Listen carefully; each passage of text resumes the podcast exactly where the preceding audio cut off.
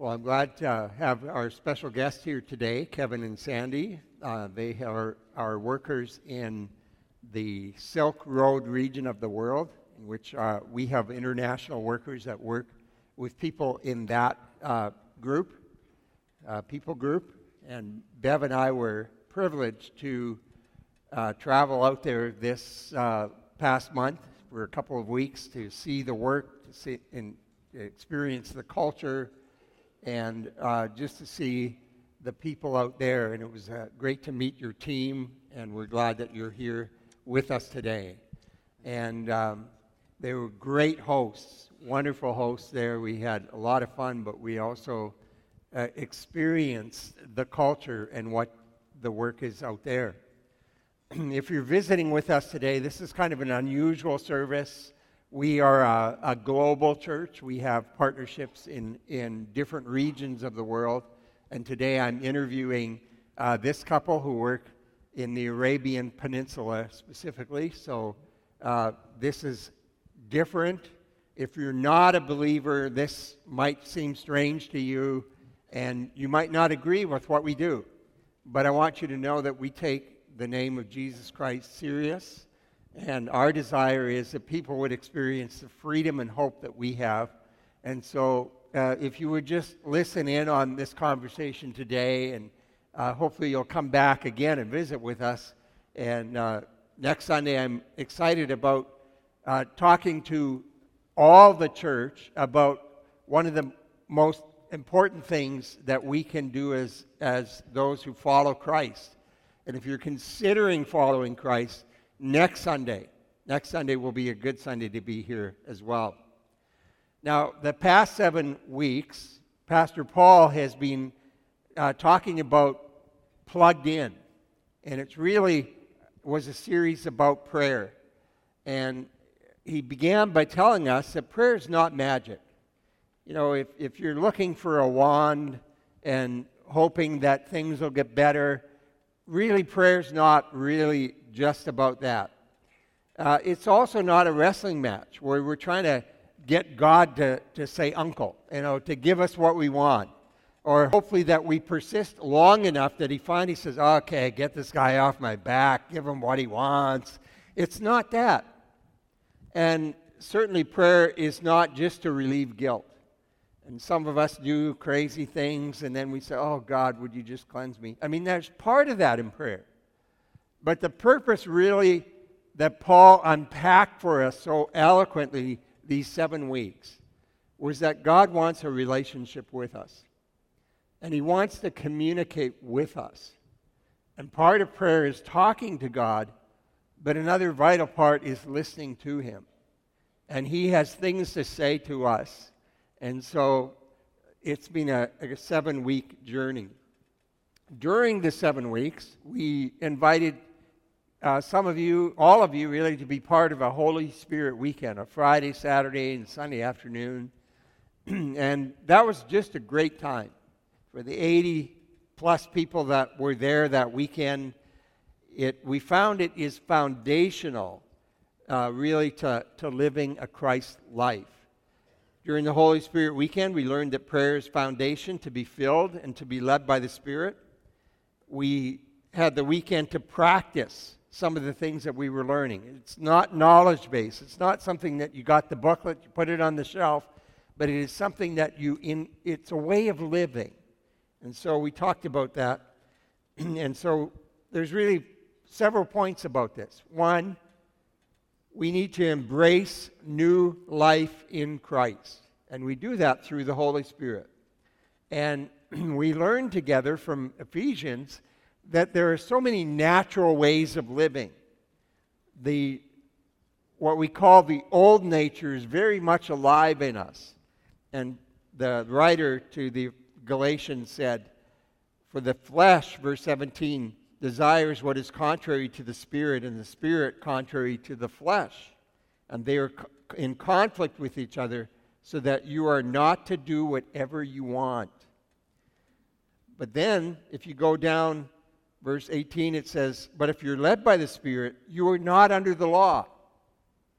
And this is really an interesting part of what he's saying, because in verse 22, He said, the fruit of the Spirit, if you're filled with the Spirit, in other words, the fruit is love, joy, peace, patience, kindness, goodness, faithfulness, gentleness, and self control. Against such there is no law. You know, it, it's, you don't need a law. If, if you're loving people, you don't come with a law that says, hey, guys, you're loving each other a little too much. You know, we need a law to limit the love, right? We need a law to limit your patience. You're way too patient. When you're filled with God's Spirit, there's no law against what the Spirit deposits in us.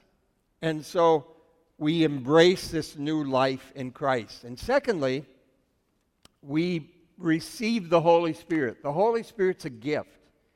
It's available to all those who believe in Christ.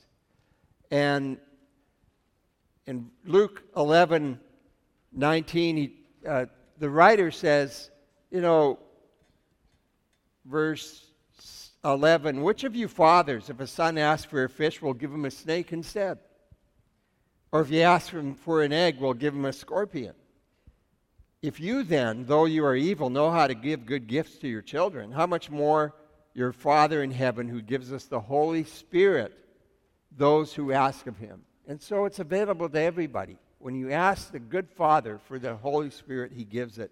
And thirdly, realize why God fills us with the Holy Spirit. It's not just for our benefit. I mean, it is wonderful to be led and controlled and filled by the Spirit. But Jesus, when he was leaving, said, Look, I'm going to go away, but I'm going to leave you the Spirit. So wait here until you're filled, and then you're going to be my witnesses in Jerusalem and Judea and Samaria and the ends of the earth. And really, that's the whole point. And I'm so glad that people 2,000 years ago were filled with God's Spirit and declared the message, or we wouldn't be sitting here today.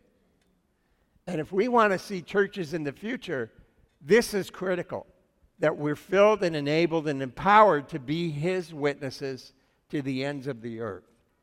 And so today, we're glad that Kevin and Sandy are here, and we're going to just talk a little bit about uh, what their work is and, and tell us what you were doing in the Middle East. We were involved in video ministry, but you know what? It's better than telling you. Let's show you. Can we play that video?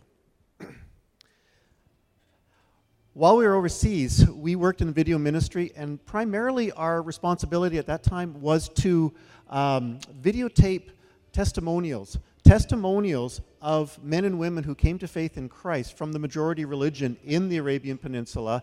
And as they told their stories, we recorded it, and those stories then were shown on uh, satellite TV and websites.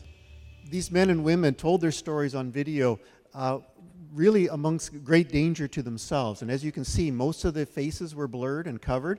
One gentleman at the, uh, near the end there was not. And he was very determined to show that he, he has accepted Christ and he didn't care who saw. And, and uh, as a result, he had moved over to Canada, he and his family, but his family back in Kuwait, he was from Kuwait, actually received persecution because that video was out there. So it's a very dangerous thing for them to do. But it's powerful for, for many of the people living in these small countries. Although they can't identify the, the person's face, they can see the collar of the man's uh, robe, it's called a kondura, identifies which country they're from. And the dialect of Arabic that they speak also identifies which, um, which country they're from. And so, being that the countries are so small, they can actually think, they, they do think, this could be my neighbor. And they've always been taught to believe that no one from the Arabian Peninsula, this is the birthplace of Islam, no one ever leaves Islam. So this has been a huge um, opening, eye-opening event for, for many people across the Arabian Peninsula to see these new believers share their faith. So as we did the video production, we also taught the new believers as they came to faith in Christ how to share their stories. And given that you know, our, our job really is to work ourselves out of a job. That's our purpose. And these people know better how to reach out to their fellow countrymen much better than we do. We're just Canadians. They know it much better. So we trained them on how to make videos. And so they made a few, several videos actually. I want to show you one of them right here. These very simple one minute videos express the hearts of those on the, the Arabian Peninsula that have come from Islam and now worship Jesus Christ. They have things in their mind that they want to share with their countrymen, and that's how they best can do it through their video. So, videos was one part of our job. The other part of our job was doing logistics. And you'd think, well, why would you need logistics? When you have a big team over there and everybody's doing something different, somebody has to do the unromantic jobs such as bookkeeping and hospitality. And we did some teaching as well. So, if you're thinking in the audience, well, I don't have any skills, I couldn't go over anywhere and do anything, oh, yes, you do Ordinary skills are required on a team, so don't close that door for yourself. You never know. It's uh, important to recognize uh, just to this whole video idea and the logistics that in some countries of the world they are very close to any other type of religion. And so there are laws in this country that we cannot talk to those who are part of the you know, they're citizens there. So you can't just send international workers there. Uh, you have to send people with skill sets like uh, Kevin and Sandy have. Um, we met a doctor and his wife. His wife's a teacher. Um, these are skill sets that, that are used there to build relationships with people with the opportunity to share the message of Christ. what Bev and I noticed is that the dominant religion there is very oppressive. And, and uh, the reason we would share the message of hope is there's freedom. There's freedom in Christ. And so that's my question for you. Why is it necessary for Jesus followers to tell others about Jesus? Because there is an element of Christianity that says, Leave the people alone. You're putting them at risk by believing in a different, uh, in a different uh, way of life. Why? in many ways, the, the fear of proselytizing in different parts of the world, or not even the fear, the, the idea that they do have their own religion, just leave them alone, is very much a Western concept. People in the Middle East, they want to know about truth.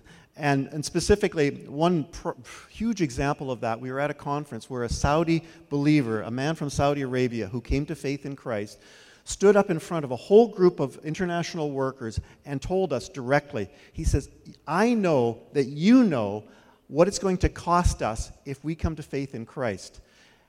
But please don't stop telling us. We need to hear the gospel. It's so important that we do. And they do. They love hearing about, about faith. Um, I was telling Eldon how when I would visit, particularly in the country of Egypt, I would sit down there with a, a young Egyptian man, a Muslim man, and his first question to me was, Are you Christian or Muslim? Because from his perspective, he's, he's assuming that I'm Christian, but from his perspective, everybody in his country is Islamic. So if you're Arab, you're Islamic. If you're Canadian or Western, you must be Christian. That's just the, the main assumption. And so they love to sit and talk about and share about their faith just as much as they love to query us about our faith. And so a lot of times we spend the first conversations, first large part of our conversations, just kind of fixing the misconceptions about Christianity. They're taught so many mistruths, truths that aren't true, or ideas that aren't true, such as the, the Trinity, the Christian Trinity, is actually God the Father, Jesus the Son, and Mary the Mother. And so there's a lot of things that we have to go through, and we have to just share with them that no, that's, that's truly not what we believe. They are, themselves are actually looking for truth. We live in Canada, we live in a post truth society where um, you have your truth and I have my truth, and that's all good. There's no such thing as absolute truth. That's not the way it is over in the Middle East and in much of the world, really. There still is much belief in an absolute truth. And so they want to know what the truth is. In fact, they're so, so concerned about our own being that they, they send missionaries, Muslim missionaries, over to Canada, to the States, and so on, to share their faith with us. Because, as in the words of one of the men who was in that, uh, that video there, the, the video of the, with the open face, he said, as he was in America, I have to go tell them about Muhammad. It's not fair that these nice people will go to hell. So it's, uh, it's, it's unusual um, for them not to want to discuss items of faith. They want to talk about faith, it's important to them. And that's just a different mind shift than we have in Canada because it's, we don't talk about often, unless you really know the person, controversial issues. And there seems to be, in our society now, people don't want us to talk about Jesus. The church has uh, um, adopted a bad reputation. Yeah. But what you're saying is in that country, there's an openness to discuss. Absolutely especially among refugees that are coming to Canada, it's far more open to speak to them about God, to speak to them about Jesus. They know there is a God. Doesn't matter what religion they've come from as a refugee, they know there's a God. They want to hear what you believe and they want to come to your house and find out what you believe. And so you have a wonderful opportunity to share the freedom that Jesus gives. And they want to come to your house to know what you eat. Yes. They yes. do. Right. They do. now, it might be tricky because when you come from backgrounds that don't eat pork and things like that, right. mm-hmm. they may not eat what you have in your house because they know that your house is not halal. It's not prepared in the right way. But that doesn't matter. Invite them over and you go to their house because they really do want friends. And guess what? They're just as scared of us as we are of them. Mm-hmm. Sometimes we're so scared to go and meet our neighbor who's maybe wearing all black and you can only see the eyes, she's just as scared of you as you are of her. But you need to become friends because then you can share together and have authentic relationships, as we spoke about before. And most yeah. importantly, the name of Jesus that we sang about, Jesus himself said, I am the way, the truth, and the life. There is no way to God except through me. And, and Luke wrote in his book in the Acts uh, 4.12 that there is no other name under heaven by which man can be saved we need to, to express the same kind of, of love for, for people from a Muslim, Muslim background as they express for us. We want them to hear the truth and then they can make their choices. Yeah, that's, that's a good way of putting it. Uh, Bev and I enjoyed the experience, just seeing what happens there religiously. We toured a mosque and it was fascinating and beautiful building, just multi millions of dollars worth of uh, architecture and so on. So we got to experience some of that. We went to the Christian compound, which the sheikh of the country built. Yeah, the United Nations, of course, wants countries to be open to religion, so um, he built a compound where other religions could gather. So there's uh, she, um, Sikh, uh, Hindu, Sikh, Buddhism, um, every religion that's not Islam has to meet in that yeah. compound. Including Christian. So there are numbers of Christian organizations that meet, and they have one hour time slots from early in the morning till late at night, all day Friday, uh, Thursday night as well. And uh, because there, there are so many expats in the country, many come to that location to worship uh, Kevin and Sandy took us to a hotel, and there's a church there that has two uh, sites, and there's about 3,000 people that come and worship there. Some, most of them are not from the country. All of them are expats. Expats. And so, about a year ago, so the country shut down uh, these locations. gave, us, gave them a month that they could not meet outside of the compound. The pastors of those churches talked to the ministry in that country and said it's impossible, uh, there's no room in the compound. So they're giving them month by month per, uh, permission to meet in these other locations, and now they have a three month permit. But it was a beautiful experience. And really, it reminded me very much of what we do here. Very similar service, uh, a band, and the whole uh, experience was very similar here. And then on the Friday evening, we went to a Muslim background believer church. So these are people who are not expats, they are residents of the country that have come to faith in Christ through either video or numbers of other ways. And so uh, Bev and I experienced that. Uh, just so you know, there was no music, no music at all. It, uh, it included caring for one another, uh, sharing prayer requests and praying for each other, and food. I mean, food. This is the important components of Lots. building relationships for good. It was really different, but very sobering. So just tell us a little bit about the Muslim background believer church. It's the first church in 1,400 years on that, uh, in that country. Well, not, uh, not only in that country, but in the entire Arabian Peninsula. My goodness. 1400 years ago, Muhammad was on the earth, and he, he declared that there would be no religion in this region except for Islam. So, this is an amazing feat. Due to sometimes it's the videos that were being shown up on the satellite TVs or websites, and a lot of times due to dreams and visions. Many Muslims have been receiving uh, visions of God, visions of Jesus especially. And um, one church in, um, in the country of Egypt, I remember when we lived there, that uh, felt that this was such an important thing that they were hearing stories of Muslims receiving visions from, from God that they put an ad in the Cairo Times, the, the newspaper for Cairo, and it simply said, If you have seen a vision or a dream of the man in white, please call this number. They couldn't keep up with the phone calls. The phones were ringing off the hook. These, this is something that we don't experience in the West, or we certainly don't hear about it.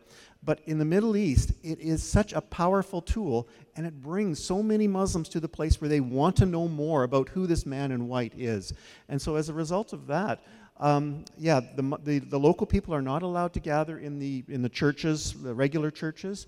Uh, they have to gather in secret. And so that's what they do now. We have a gathering, that happens every second Friday. We happen to be there at the right Friday.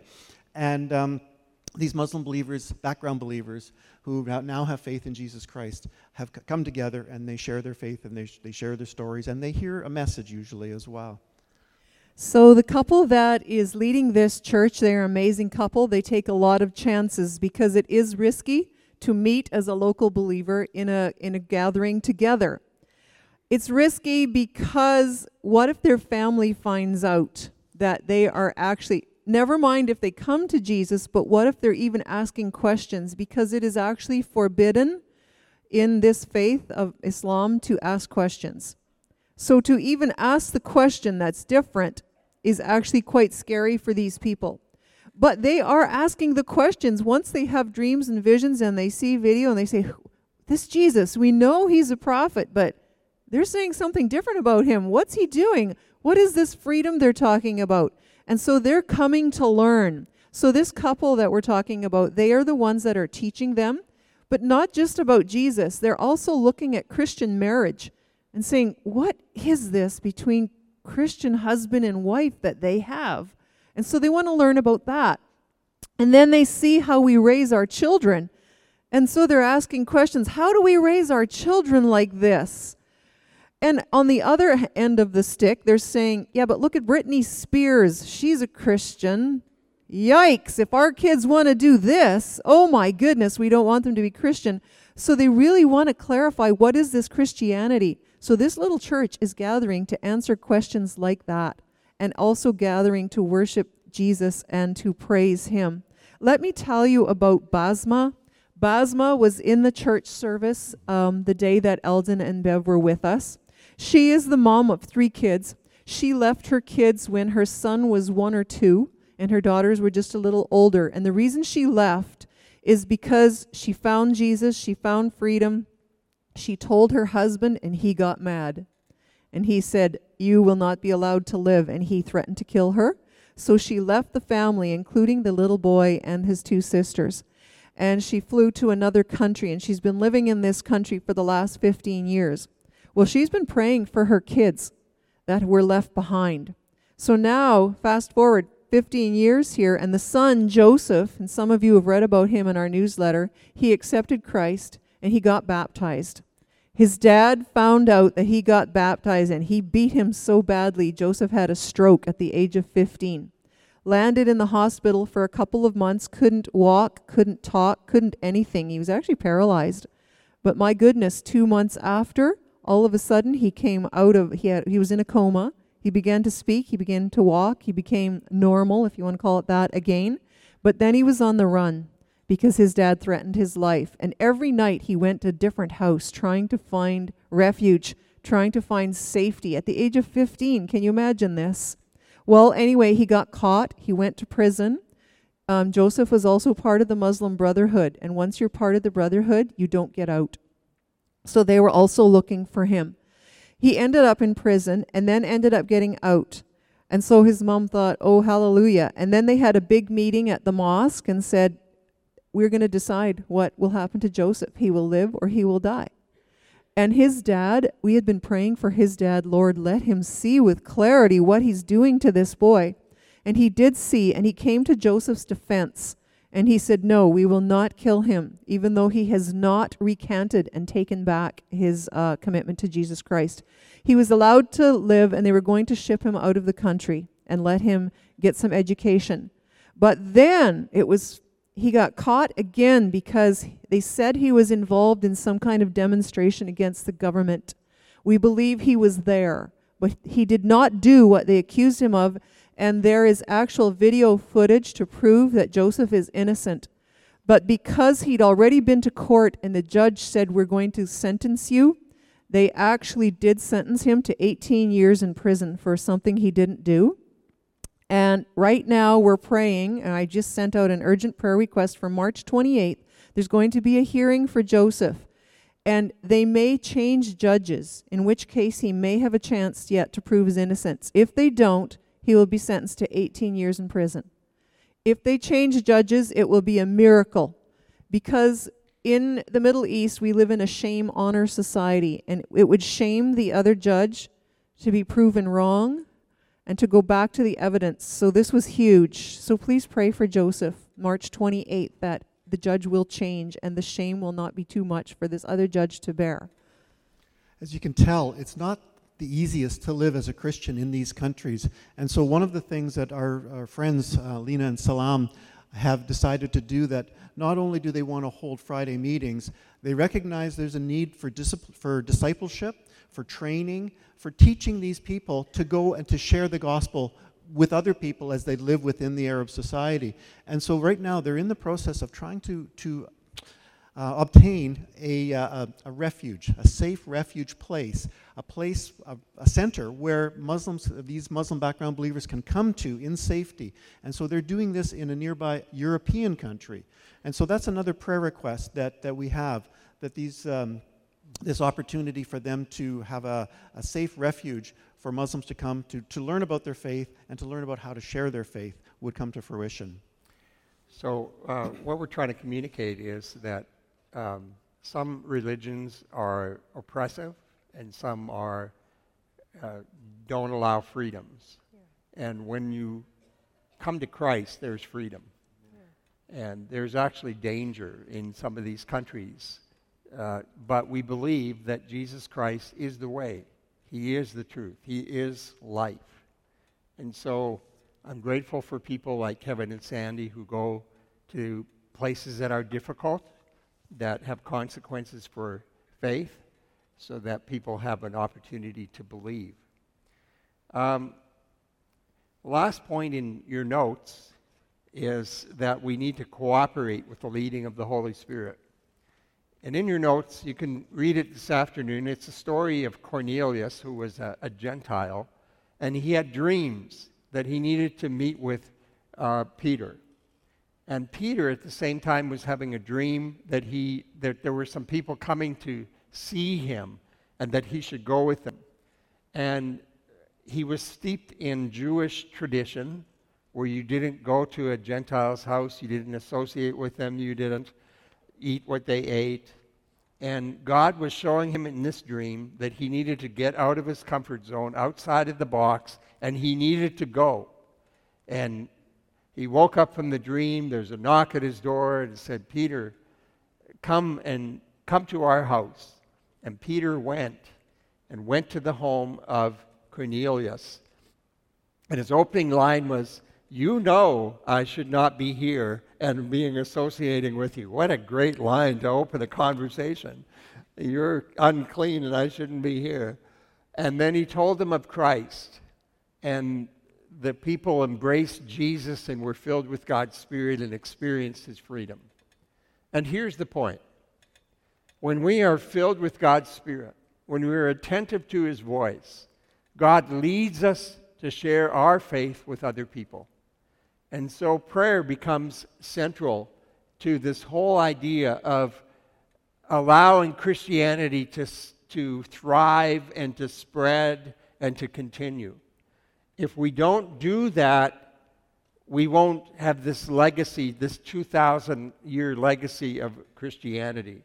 And so just tell us what is, uh, how necessary is prayer in your work in the Middle East? It is absolutely essential. In fact, our team has made a commitment that we will not do anything until we first pray about it as a team. So everything has to be bathed in prayer. The very work that we're doing has been bathed in prayer for the last 50 to 100 years by spiritual giants that have gone through these lands and prayed and have seen no fruit whatsoever. The fruit that we see coming today is a result of those prayers. And the prayer, if you want to learn more about what kind of things need to be prayed about, we have resources available. They're online. Um, praying through the Arabian Peninsula, or PTAP as it's called, as shown up here on the slide, is a, a, fantastic resource. It shows videos and testimonies and, and prayer requests for all of the different countries of the Arabian Peninsula. It's very important. Our organization, the Alliance, has put out recently a, um, I'm going to call it here again now, get the right name, 24 days of prayer. And so that's on the next slide. That's something we can make available to our church here as well and make sure that it is available so that you can go through and pray for all of the Silk Road region and beyond for that matter. But the Silk Road region, and particularly the Arabian Peninsula, needs prayer so desperately. We truly feel the results of prayer. When people are praying back at home, we can feel the oppression of, the, of our enemy lifting. And um, we, we know that that's important. It's, as Kevin says, we as believers have an enemy. He is prowling. He doesn't want to lose his territory. He is very territorial, and we get pushback. When you go to another place and you want to tell other people, we don't go to force other people. We go only to tell the freedom that is in Jesus, and people choose. But when we do that, we get pushback. And you might say, well, how do you get pushback? You get it in health problems. We get unusual health problems. We get technology problems when we've set up for a film shoot and everything is great. Three seconds later, nothing works. And there's no reason for it not to work. You pray, it works. And you're like, okay, what happened? We don't know. Something happens. We get relationship problems. When you work on a team, you can have big problems when the enemy is pushing at each person because each of us are different. And so we have to work those things out because we all come from different places. We get marriage problems when you go somewhere else and you want to work and you want to tell. All of a sudden, you and your spouse can't get along for some reason, even though you did prior. So all sorts of pushback happens. Without your prayers, everything is useless. Nothing will change, nothing will happen, and people will not learn who the Holy Spirit is, they will not be able to listen to his voice. So without you guys, we can do nothing. And I mean, who are we? Little kids from Manitoba, from the farm, you know? Old kids. Old kids from Manitoba. so thank you. I want to thank you so much for your prayers because you are our partners. And together, when we stand together in heaven and God looks and there's a group of people standing there from the Arabian Peninsula. He's going to say, Well done, my good and faithful servants. You kept going and you kept praying and you kept doing. So thank you so much. And thank you for responding to go there and for what you do there. It was, it was great to be with you. We're so proud of the work that you're doing. And I want to challenge some of you who would like to, to be partners with that region of the world in prayer. And if you want to do that, if you would let us know on your connection card, or Kevin and Sandy will be at a table by the fountain on the way out uh, after the service, and you can let them know. We will create a Silk Road prayer team uh, partnership on Realm. So prayer requests and information and resources will be posted there for you to make it easy so, those of you who would like to partner with this region of the world in prayer, please indicate that today. And last but not least, some of you could go. Some of you could be in that team out there in the Middle East, and you could use your skill set, your business sense, your profession. You might be an accountant or a physiotherapist or a carpenter, or you may have some trade that would be useful there. And you can build relationships with people, be part of the team.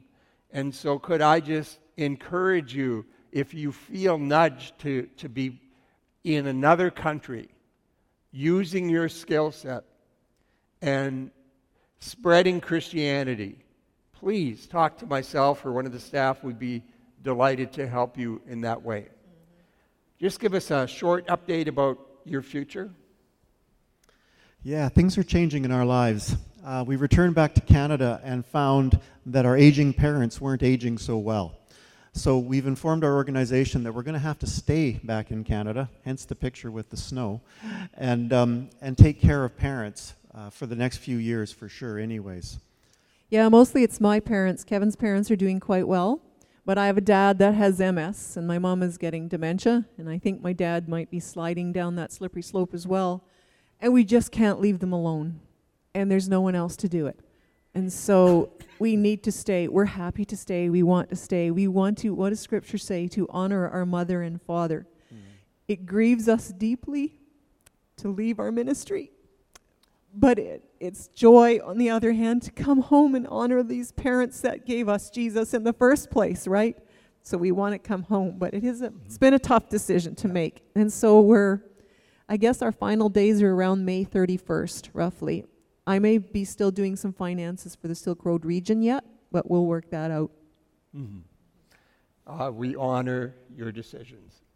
And I know it's tough to leave there. The team out there is remarkable. There's, there are teams, and then there are super teams. And this was a super team. And seeing them in action was a real privilege for Bev and I to be part of that. So thank you. Thank you for being here. You'll be at the table at the back. You can converse with people, and if you would like to be a prayer partner, just indicate that uh, to them. They'll be de- delighted to, to include you. So let's say thank you to Kevin and Sandy. Thank you. Thank you very much.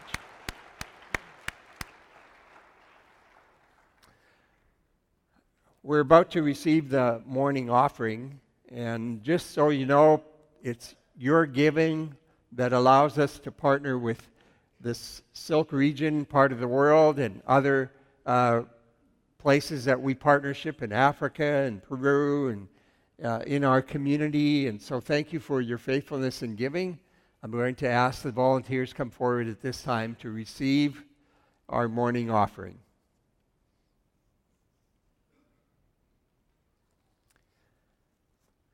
The band is going to play and sing a song called God is on the Move. And you need to know that God is on the move, not just here, not just in our church, but around the world. And we saw it in the Silk region. So thank you for your investment in Circle. Let's pray. God, as we give to you this morning, we thank you that you will take and use these gifts to help people. In Jesus' name, amen.